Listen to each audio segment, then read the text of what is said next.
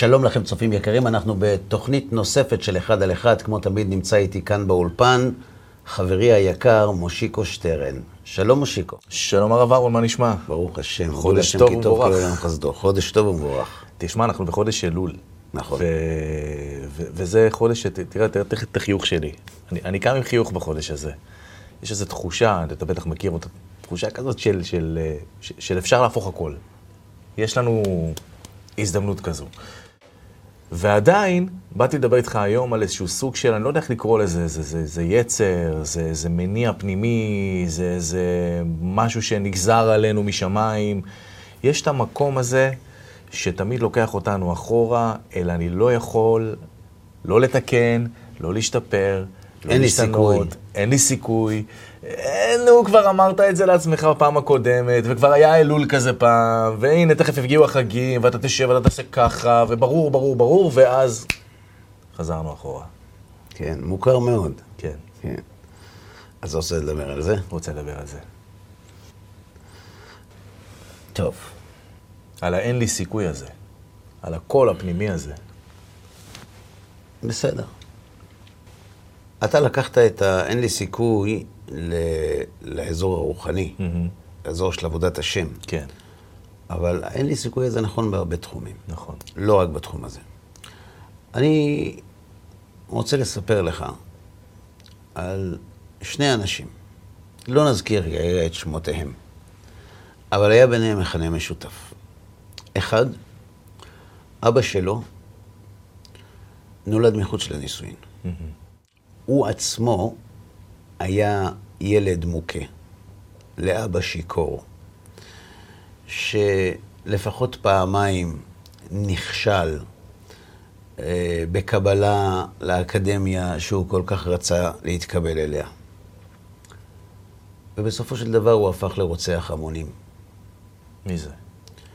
האדם השני גדל בבית לאמא שהייתה שייכת למעמד העבדים, צמיתים. וגם הוא גדל אצל אבא מכה ואלכוהוליסט שגורש מהבית, וגם הוא הפך לרוצח המונים. הראשון הוא הצורר הגרמני, אדולף היטלר, יימח שמו וזכרו, והשני הוא יוזף סטלין. שני האנשים האלה אחראים לרצח ההמונים אולי הגדול ביותר בהיסטוריה. כלומר, אם שני האנשים האלה לא היו חיים במאה ה-20, תלוי את מי שואלים, אבל בין 50 ל-100 מיליון בני אדם היו ממשיכים לחיות. כן. שמדובר במספר מטורף. שהיום היו מתרבים כבר לכמה מאות מיליונים. נכון. עכשיו, אני לא פסיכולוג. אני גם לא מנתח ניתוח פסיכולוגי של הדעויות האלה, עשו איזה רבים. אבל דבר אחד כן אפשר לומר. אתה לא מצפה מאדם שגדל בסביבה כזאת, מדכאת, לא להיות מושפע ממנה. אתה מדבר על דימוי עצמי. כשאדם אומר, אני לא יכול יותר, אני לא מסוגל, אני לא מסוגל, זאת אומרת, יש לי בעיה. עכשיו, בדרך כלל, מושיקו, שנינו יודעים, אדם קרוב אצל עצמו, אנחנו נוטים לפרגן לעצמנו, נוטים לסמן לעצמנו וי, גם אם לא תמיד מגיע לנו. ומצד שני, אנחנו יכולים לראות גם בחיים שלנו, וגם אצל אנשים אחרים, או תקופות ארוכות, שבהם האדם לא מאמין שהוא יכול. אני כלומניק, אני לא יוצלח, אני אין לי סיכוי. קוראים לזה דימוי עצמי נמוך. נכון. ויש לדימוי שלנו חשיבות עצומה ביותר. על הדבר הכי חשוב לנו, על איכות החיים שלנו. עכשיו, איך זה קשור? אז נכון, שאם אני לא יכול, אז אני לא מצליח, אם אני לא מצליח, אז אני לא מרוצה, זה נכון, אבל יש את המתחת למכסה מנוע. איך זה משפיע? איך זה משפיע ואיך הבאת לי את שני אלה בכלל בהתחלה? אני אגיד לך למה. שני האנשים האלה לא מתו בדיוק באותה צורה אבל שני האנשים האלה מתו בבור שהם קראו לעצמם. שני האנשים האלה היו אנשים עם דימוי עצמי באדמה. הצורר הגרמני, יימח שמו וזכרו, ניסה להתקבל לאקדמיה לאומנות של וינה. פעמיים הוא נכשל. התפרנס עם חבר יהודי בשם אוגוסט קוביצק, ממחירה של גלויות לתיירים. היה חי בשפל המדרגה. חבר יהודי. חבר יהודי, כן. אמא שלו מתה כשהוא היה צעיר. בקיצור, האיש הסתובב עם אפס אחד גדול על האישיות שלו. איך אדם כזה הופך לרוצח המונים? כשנותנים לאדם עם דימוי עצמי באדמה כוח, הוא נהיה איש מסוכן. כי הוא עסוק בלחסות ובלפצות את עצמו. על מה שהיה. לא על מה שהיה, על מי שבתוך תוכו הוא יודע שהוא. אבל זו שאלה שמעניינת אותי מאוד. הרי שני האנשים האלה, כדי להגיע למעמד שבו הם הופכים להיות רוצחי המונים, הם צריכים להיות קודם כל שליטים. כן. כדי להיות שליט אתה צריך להיות מטאור. אתה יכול לבדוק את קורות החיים של שני האנשים שהזכרתי, איך הם הפכו למנהיגים. בצורה הכי פרימיטיבית שיכולה להיות. זאת אומרת, צירוף של נסיבות המרכאות. לאדולף היטלר היו המון מתנגדים. אנשים ראו בו איש גס רוח, איש טיפש. בסופו של דבר, הוא הפך להיות מנהיג, דיקטטור, אכזרי, שרצח את החברים הכי טובים שלו, מתוך תחושת נרדפות, וסופו, שהוא התאבד בבונקר שלו בסוף המלחמה, כשכל העולם שלו מתרסק מול העיניים. כן. לסטלין קרה אותו דבר, אבל הרבה יותר משפיל. סטלין קם מן האפר, מן המעמד הנמוך ביותר. נכון. אתה יודע איך סטלין מת? איך? סטלין עבר שבץ בחדר הפרטי שלו. לבד? לבד. שכב במשך אולי 24 שעות, תסלח לי, אבל בתוך הנוזלים של עצמו.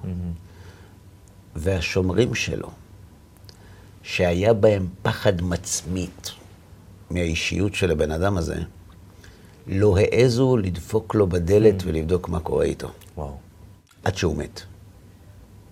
זאת אומרת, שני האנשים האלה, שצמחו מן המקומות השפלים ביותר והנמוכים ביותר בחברה, קיבלו ליד כוח, עשו את מה שהם עשו ומתו בדיוק כפי שראוי לאנשים שהגיעו מהמקום שהם באו.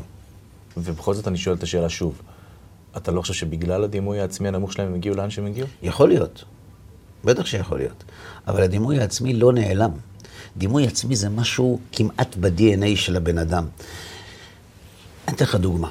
כשאדם עם דימוי עצמי נמוך מקבל מחמאות, מה הוא חושב? לא מגיע לי. נכון. הם עובדים עליי. הם אומרים לי את זה כי הם רוצים לתמוך בי, כי הם רוצים לחזק אותי, אבל הרי שנינו יודעים שאני לא שווה כלום, אז למה הם מחמיאים לי? בגלל זה. כלומר, מי שיש לו דימוי עצמי והוא לא מטפל בדימוי העצמי הנמוך שלו, זה שיהיה לו כוח ביד והוא יצליח, זה בהחלט אפשרי. יש אפשרות כזאת. אבל הוא יישאר אותו בן אדם, שעסוק בלהסתיר את המום הכי גדול באישיות שלו. והוא ישרוף בשביל זה המון אנרגיה. אתה יודע, יש תמונה של היטלר, כמדומני, מ-1920, שהוא ניסה להעלים אותה בכל מחיר. מה יש בה? הוא היה נראה אנושי. כן. לא הייתה בתמונה הדמות שהוא ניסה לטפח. אבל אנחנו מדברים על משהו קיצוני. בוא נרד לחיים שלנו. כן. ההבדל בין אנשים בעלי דימוי עצמי נמוך לאותם שני צוררים שהזכרתי, היה שלאנשים הרגילים בדרך כלל לא נקראת ההזדמנות לקבל ליד כל כך הרבה כוח. אבל בסופו של דבר, הדימוי העצמי הנמוך משפיע על החיים שלנו בצורה קטסטרופלית. הרי, אבל אתה יודע, זה יכול להיות, לקרות גם כשאתה מתחיל להיות בעל כוח בזה שאתה מנהל משפחה, בזה שאתה סתם איזה מנהל עבודה. נכון. אתה מבין? נכון. ואתה יכול לראות שיש אנשים שהדימוי העצמי שלהם נמוך, כשהם מקבלים כוח ליד הם הופכים לרודנים. נכון. הם רודים. אתה יודע, אצלנו בשכונה היינו קוראים להם ילד קפות. למה? כי כביכול כל החיים שלו הוא גדל במין צורה כזאת של השפלות, של להיות המונח בשכבה הנמוכה ביותר חברתית וכן הלאה וכן הלאה, ואז פתאום נניח בצבא הוא נהיה איזה ממקף. אתה רואה את זה. אתה רואה שהוא נוקם על מה שהוא עבר כל חייו. אז הוא גובה את הכל. כן, בדיוק. טוב, אנחנו לא יכולים לדבר בהכללות, חס ושלום. חס ושלום. אבל אין ספק שיש משהו במה שאתה אומר, ללא ספק. עכשיו, השאלה היא, למה הדימוי העצמי משפיע כל כך על איכות החיים שלנו? מה זה דימוי עצמי? האני שלי ושלך, מושיקו, אם ניקח דף, נעשה תרגיל, גם הצופים יכולים לעשות, לקחת דף. כן. סוף היום לשבת, ואם זה הרבה מדי סוף היום, אז אמצע היום, לשבת ולרשום את כל האירועים הקטנים והגדולים, שגרמו לנו להרגיש את מה שהרגשנו באותו רגע. זאת אומרת, פשוט לקחת דף. כן. ולהתחיל לצייר מה גרם לנו היום להרגיש את מה שהרגשנו היום. אתה יודע מה יקרה? אתה יודע כמה פרטים, אם נזכור, יתמלאו לאורך הדף? הרבה. המון. בטח. כי כל ההרגשה שלנו היא תלויה באירועים שאנחנו עדים להם, או בשמיעה, או בראייה, או בכל דרך אחרת. נכון. או מפרשים אותם גם. מפרשים כמובן, אתה עד לאירועים, מפרש אותם, מגיב רגשית, נכון. עכשיו תגיד לי, אדם, שמה שמעורר את הרגשות שלו, זה האירועים שהוא עד להם, שותף להם. מה באשר לאירועים שדוקרים את הדימוי העצמי שלך? תן דוגמה. לא הרבה. אתה ניגש לבוס, אומר לו, אני לא סיימתי את הפרויקט. זהו, עשה לך ככה. אתה יודע מה זה? מה אתה שווה? לא ציפיתי שתסיים, הרי אתה אפס שבאפסים. אתה אפילו לא צריך לעדכן. ברור לי שאתה לא תסיים. זה עובר לידך. אם אתה לא בן אדם. בדיוק. אם אתה בן אדם, זה נכנס כמו חץ בלב. רק אתה לא מרגיש את זה כי יש כבר חור. כי כבר כמה חיצים נכנסו שם. ועוד אחד, ועוד אחד, ועוד אחד. שאתה משדר לילד שהוא לא שווה. שהוא לא מוצלח, שהוא לא כמו, זה לא משפיע עליו. בטח שכן. אם היינו יכולים, אתה יודע, לקחת פעם ברזל מלובן, הכנסת אותו בתוך מים קרים, מה קרה לו? צסס, כזה מין, כן. זה הרעש. כן. מתכווץ. אוקיי. זה מה שקורה ללב שלו. זה מה שקורה ללב שלו. הוא נשרף בפנים, הוא מתכווץ. עכשיו, כמה קיבוצים יכול לעבור ילד כזה בלי שזה ישפיע על האישיות שלו? ומה באשר להרגשה של ילד כזה, שהוא תמיד הולך בצד, שהוא לא מנסה שישתפו אותו, כי הוא יודע שאף אחד לא ישתף אותו, כי הרי למה שישתפו אפס שכמוני? והילד הזה לאט לאט גדל, עם הרבה מאוד אפסים. עכשיו, ההתנהגות שלו מזמינה אפסים נוספים. נכון. זה מסוג של נבואה שמגשימה נכון. את עצמה. נכון. ואז הוא לא מצליח בשום תחום. הוא תמיד עם הידיים על הפנים, מחכה לסתירה. נכון, עכשיו. אם תנסה לבדוק, תראה, האירועים שאנחנו עוברים בחיים, הם קבועים או זמניים, באים והולכים או תמיד נשארים? באים והולכים. יפה. מה הדבר היחיד שכל זמן נשאר? הרגש, בפנים. אני. אני, כן. אני כל הזמן נשאר. אני פה. אני כל הזמן פה וכל הזמן עוברים סרטים שזורקים לעברי חיצים. הדימוי העצמי הוא הצל של האני. הוא לא מניח לאדם. כשהוא הולך לישון, הוא יושב לידו על המיטה. כשהוא קם בבוקר, הוא יושב לידו על המיטה. הדימוי העצמי הוא, מי אני חושב שאני? וכל עוד אני קיים, אז מי אני חושב שאני הוא כמו צל שמלווה אותי. כן. שפתר לעצמך, שאני ואתה, כל אחד מאיתנו, הולך ליד מישהו שכל הזמן דואג לומר לנו, אתה לא שווה כלום. אתה רוצה להתחתן איתה? היא הרי לא תרצה אותך. אל תגיש בכלל קורות חיים, הרי אתה תהיה אחרון בתור, אפילו אם תהיה תקלה, אפילו אם המראיין יהיה חרש ופתאום יקבל אירוע מוחי, אתה לא תיבחר. לשמה אתה הולך. כלומר, הדימוי העצמי, יש בדיחה מפורסמת שכשבן אדם בא לרופא ואומר לו, כואב לי פה ופה ופה ופה, אז הוא אומר לו, האצבע שלך שבורה. האצבע שלו שבורה. כלומר, מי שהדימוי העצמי שלו נמוך, בכל מקום שהוא הולך, הוא מקבל את התגובה שהוא ציפה לקבל. כן. וזה נורא והיום. הרי לכל אחד מאיתנו יש מדד, שבו אנחנו מודדים מי אנחנו, הדימוי שלי. בין 0 ל-10. יש אדם שנולד 0, אנחנו לא מדברים עליו. אנחנו מדברים על בן אדם שנולד 5-6. מה זה בן אדם שנולד 0 אבל? שנולד עם תחושה שמגיל צעיר, לא נתכנס כרגע אם זה מולד, אם זה תורשה, אם זה סביבתי, אם זה חינוכי, לא משנה. מגיל, יש אחד שהתחיל טוב דווקא, זאת אומרת, הוא התחיל בסדר. אבל החיים לקחו אותו. אתה לך דוגמה. כן. אני לא יודע אם סיפרת לך את זה, אבל סיפר לי יהודי בארצות הברית. הבת שלו למדה שם בבית ספר, בית ספר דתי. ויום אחד הם התפללו שם בכיתה, והיא דיברה באמצע הכיתה, ואז המנהל נכנס, הסתכל עליה ואמר, את לא ראויה להתפלל לקדוש ברוך הוא. תודה רבה. איך הוא אמר לה? איך עשית פס? זה לא פס, זה ביקוע. הוא אמר לי, אבא שלה, 3 שנים. לא נגע בסידור. היא לא התפללה. אחרי 3 שנים, היא התקשרה מבית ספר פה בארץ לאבא שלה, אמר לו, אבא, היום פעם ראשונה פתחתי סידור. זו דוגמה לילדה. שצמחה עם דימוי עצמי סטנדרטי. נכון. אבל היא קיבלה בום כזה, שפוצץ לה את הדימוי העצמי שלה. אני לא ראויה, אני לא שווה. השם לא שומע את התפילות שלי. מי אני שאתפלל לפניו? אני כלום, אני אוויר. אתה יודע איזה משבר זה? איזה שבר גדול הילדה הזאת עברה? אבל אתה יודע, אני חייב לציין אולי, לא יודע, אולי בהשגחה אצלי המנגנון עובד טיפה אחרת. אבל עברתי למשל, אני כנער, כילד, כמתבגר, הרבה מאוד הערות כאלו, שאמרות היו לרסק אותי בדימוי העצמי. אני זוכר מורה בבית ספר שאמר לי, טוב, כשהחברים שלך ילכו לאוניברסיטה, אתה תעשה להם מסיבות. כי ידע שאני מתעסק כמו שאני מתעסק.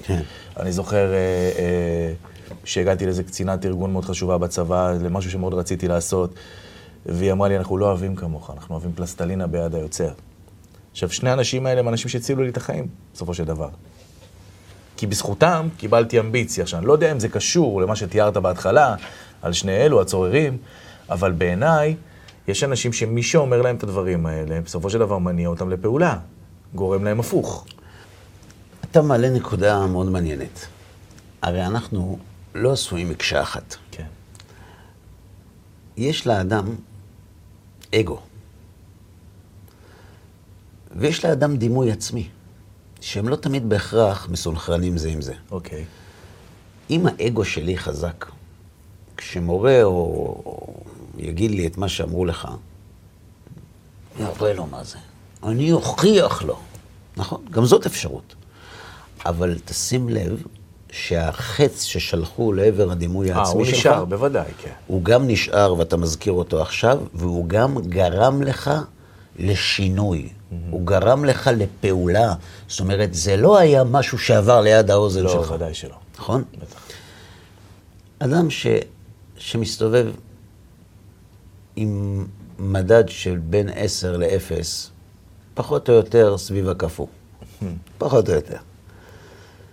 מה זה אומר? איך הוא מסתובב בעולם?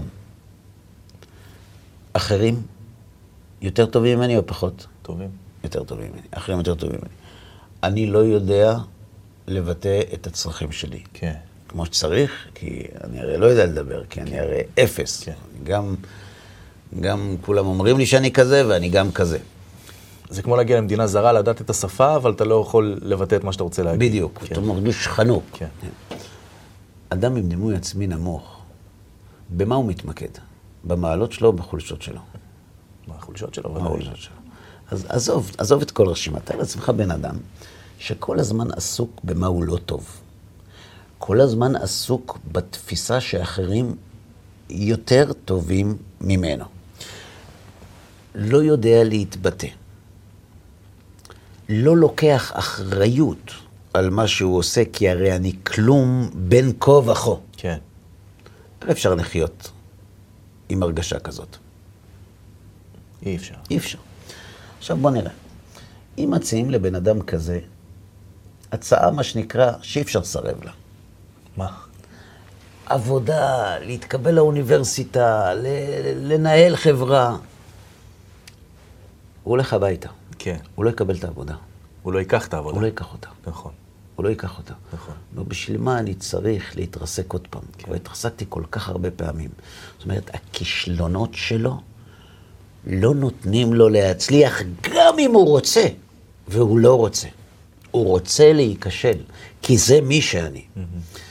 אז זה נכון בעבודה, זה נכון בזה, ונכון גם בחינוך. אדם שרואה את עצמו אפס, הוא יכול לחנך ילדים? לא. הילד שלי מתחצף אליי. הילד שלי כנראה גילה אותי מהר מדי. עלה עליי. כן, בדיוק. את מה שהמורים לקח להם 5 שנים לגלות, הוא גילה ככה, למה ילדים יש להם אינטואיציה. אז איך אדם כזה יכול לחיות? עכשיו, 2 דברים חשובים. אדם עם דימוי עצמי נמוך,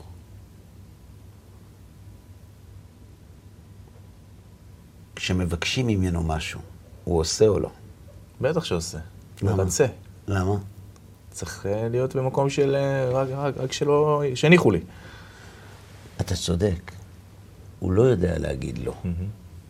כי מי אני שאני אגיד לו? הרי למה אני אומר לו? אני שואל אותך, מושיקו, תגיד לי, אתה יכול היום לבוא לצלם תוכנית? הוא אומר לי, תשמע, יש לי עבודה, אני לא יכול היום.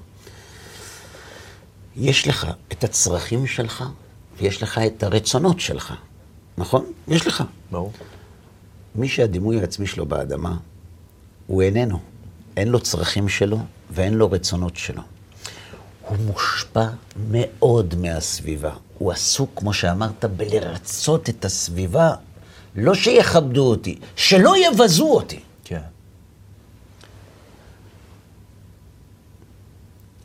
היה לי חבר. הוא לא היה... בין 0 ל-10, בוא נגיד, הוא לא היה בפסגות, בסדר? הוא בחור טוב. יום אחד הוא בא להם, אהרון, אתה צריך אולי הלוואה? הוא אומר לו, לא. אולי בכל זאת? הוא אומר לו, לא, לא צריך. טוב, בסדר. הוא בא אלה אחרי שעה, אהרון, אולי אתה צריך הלוואה? הוא אומר לו, לא צריך, אמרת כבר שאני לא צריך. רק בשביל לעשות לו טוב. אתה יודע, בן אדם בא, מתחנן די, אמרתי לו, טוב, תלווה. הלווה לי. לכמה זמן? לחודש, בסדר. מחרת הוא בא אלי דופק בחדר, אהרון, מה עם הכסף? הוא לא אמר, זה חודש, לא? נכון. ככה כל יום הוא בא. למה? כי עכשיו יש לו סיבה להיות פה. יש לו סיבה להיות פה. יש הצדקה לקיומו. הוא כלום. אבל הוא הלווה לו כסף, אז יש הצדקה לקיומו. צריכים אותי עכשיו. כן. זאת אומרת, זה נורא. זאת אומרת, אם היינו יכולים לצייר פנים של אדם עם דימוי עצמי נמוך, מי נותן לו סיכוי להצליח? מי נותן לו סיכוי להצליח בחיים? עכשיו, כשמדובר על אדם כמוני, כמוך, אנשים כבר מבוגרים, לא ילדים, אז תתמודד, אז מישהו פגע בך, אז תתמודד, למרות שאנחנו סוחבים איתנו משקעים מהעבר, ללא כל ספק. אבל כשאתה עומד מול ילד בכיתה, מול ילדה בכיתה, ובלי לשים לב, אתה הורס לו את הדימוי העצמי שלו, ששנים הוא יצטרך להתמודד איתו. עכשיו אני חוזר לשאלה שאתה שאלת בהתחלה. כן. חודש אלול, נפתח דף חדש, אתה יודע כמה דפים חדשים פותח ולאדם דימוי עצמי נמוך? כל דקה הוא פותח דף חדש. אבל הוא יודע מראש שאין לו סיכוי. וכל ייאוש וכל נפילה רק מנציחים את כמה צודקים אלה שחושבים שאני אפס. איך הוא יכול לנהל זוגיות? איך הוא יכול לגדל ילדים? איך הוא יכול להתמיד בעבודה ולא להיות מפוטר כל הזמן? איך הוא יכול לחיות? עם כזה אפס יושב לו על הכתפיים. זה נורא והיום. אני אגלה לך סוד. בעידן הנאור, המודרני, הטכנולוגי שלנו, כן. זו סוגיה הרבה יותר נוראה. בטח. אני אגיד לך, למה? אתה חי אותם ולא אותך. זה נכון, צודק. עוד משהו. בכיתה, כמה אנשים יכולים לפגוע בך? כל הכיתה? ובפייסבוק. כל הפייסבוק.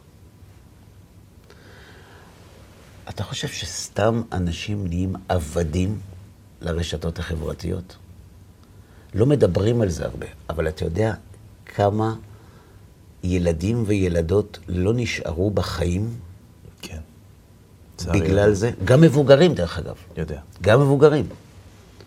היה אחד, בן אדם, עבד בפקיד ציבורי, מישהו העליל עליו שהוא התנהג בגזענות, למרות שהוא, כל החיים שלו כל כך הפוך מזה, הוא לא קם בבוקר.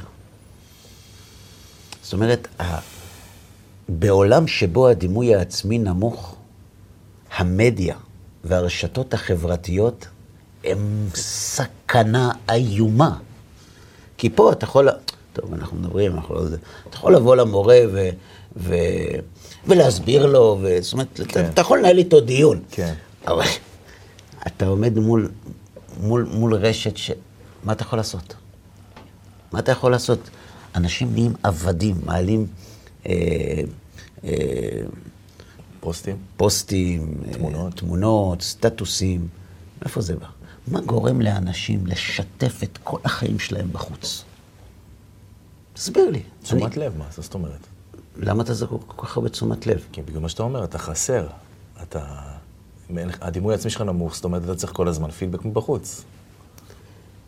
כי אנחנו חיים בעולם עם שפע חומרי. וכשהשפע החומרי הוא עצום, ויש כיתוב נורא בין עוצמת השפע לאיכות ההרגשה. זאת אומרת, יש כאן תקלה, זאת אומרת, יש לי המון ואין לי כלום. אנחנו גדלים בעולם שבו האדם כמעט לא מתקשר חברתית פיזית עם אנשים. נכון. אדם גדל עם דימוי עצמי כזה, בעולם כזה. הוא לא ינסה למצוא חן בעיני החברה. בוודאי שכן. אז הוא בדרך כלל יעלה תמונות שיגרמו לחברה לרצות לראות אותם. זה הכל מבוסס פייק ניוז. איך אפשר להיות מאושר בעולם כזה? לא ניתן להיות מאושר בעולם כזה. איך אפשר? לא. אנחנו, שמת לב, לא דיברנו על יהדות בכלל. נכון. לפחות לא עכשיו. נכון. בן אדם רוצה להיות מאושר בחיים. מה הסיכויים שלו? שום סיכוי. הרי אמר פעם לייבוביץ', רוב העולם רשעים וטיפשים. אז תרשעים נשים רגע בצד, נכון? אבל יש יותר, פחות חכמים יותר חכמים, נכון? על פי לייבוביץ', כן. לא, על פי המציאות. המציאות היא שיש יותר, פחות חכמים מיותר חכמים. לא הכרתי את כולם. אז תבדוק, תראה. גאונים.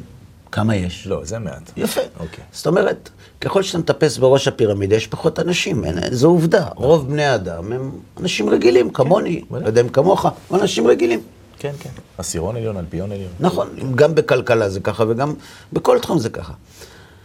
עכשיו, בעולם כזה, שבו מראש אתה יודע, שאתה לא מסוגל להגיע לנוצץ שמראים לך בטלוויזיה, או באינטרנט, או בכל מקום אחר. זאת אומרת, יש היום מושג כזה חדש, זאת אומרת, לא יודע אם זה חדש, מושג כזה, מפורסמים. כן. הם מפורסמים. המפורסמים האלה, מה המשמעות שלהם? בחוויה הרגשית של בן אדם. מה המשמעות שלהם? כן. הם כאילו סוג של דמות להרצה. יפה, מודל לחיקוי. אני רוצה להיות כמוהו. כן. עכשיו, שתבין, אם כולם יהיו כמוהו, אז לא יהיו כמוהו. אתה מבין? זה חייב להיות שיש 1,000 שרוצים להיות כמוהו. בדיוק. עכשיו, זה שהוא לא מאושר או כן מאושר, שנינו יודעים ומכירים, עזוב נשים בצד. אבל מה עם כל האלה שיודעים מראש שהם לא יגיעו לשם?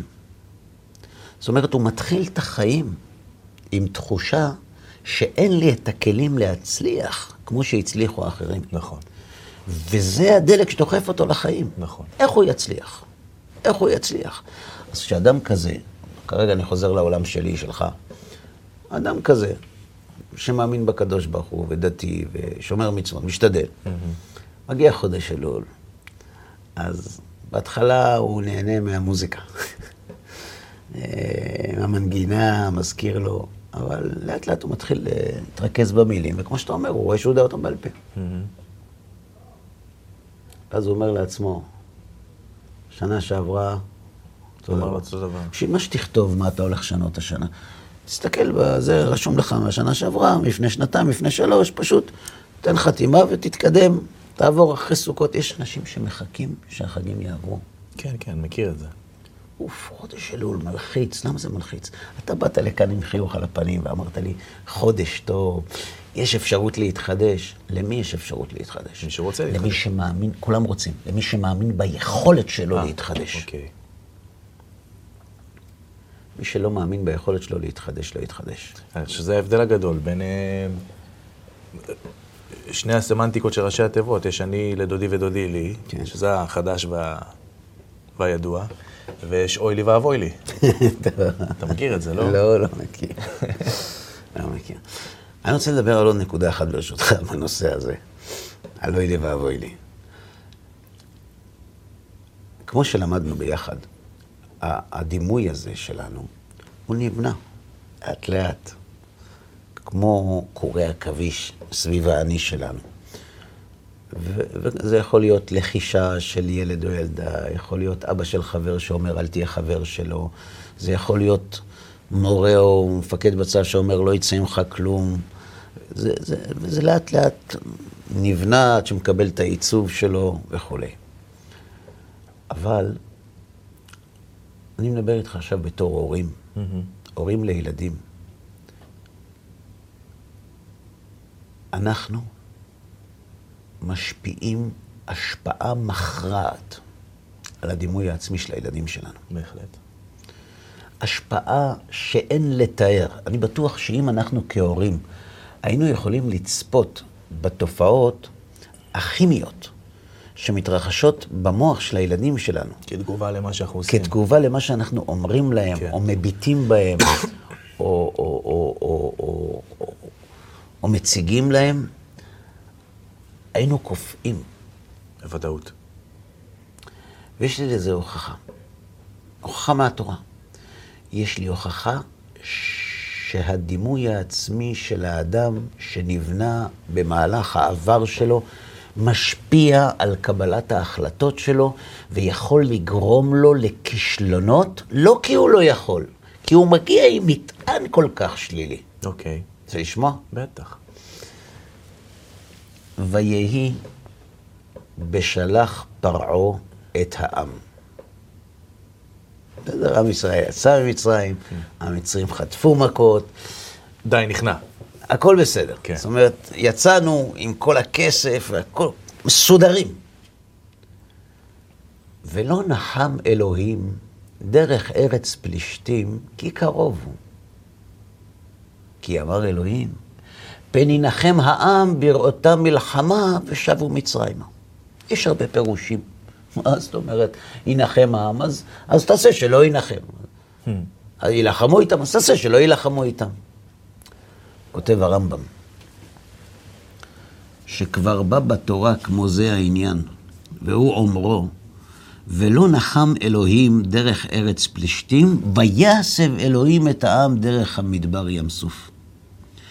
אומר הרמב"ם, וכמו שהסב השם אותה מן הדרך הישרה, אשר הייתה מכוונת תחילה, מפני יראת מה שלא היו יכולים לסובלו לפי הטבע. הם לא מסוגלים לזה. למה השם לא לקח אותם דרך פה? יותר קצר? כי הם לא מסוגלים. זו לא אופציה. ישר לקח אותם דרך המדבר. למה? מפני יראת מה שלא היו יכולים לסובלו לפי הטבע אל דרך אחרת, עד שתגיע הכוונה הראשונה. כן ציווה בזאת המצווה אשר זכרנו מפני יראת מה שאין יכולת לנפש לקבלו לפי הטבע. עד שיגיע הכוונה הראשונה, והיא השגתו יתעלה והנחת עבודה זרה. תראה מה הוא כותב. כי כמו שאין בטבע האדם שיגדל על מלאכת עבדות בחומר ובלבנים והדומה להם, ואחר כן ירחץ ידיו לשעתו מלכלוכם וילחם עם ילידי הענק פתאום, כי אין בטבעו שיגדל על מינים רבים מן העבודות ומעשים ורגלים שכבר נטו אליהם הנפשות, עד ששבו כמושכל ראשון ויניחם כולם פתאום. כמו שהיה מחוכמת השם להסב אותם במדבר, עד שילמדו גבורה, כמו שנודע שההליכה במדבר ומיעוטנה אותה גוף מרחיצה וכיוצא יולידו הגבורה. אומר הרמב"ם... מוציא אותם את עירונות. בדיוק. בן אדם לא משתנה יום אחד. כן. בן אדם שמגיע מחיים של עבדות. מה זה עבד? עבד זה אדם שהוא לא עם דימוי עצמי נמוך. הוא בלי דימוי. נכון. הוא כלום. הוא לא כלום. הוא לא נחשב שימכור אותו, אפשר להחליף אותו, אפשר להרוג אותו, אף אחד לא ישאל עליו. הוא לא קיים. הוא מספר.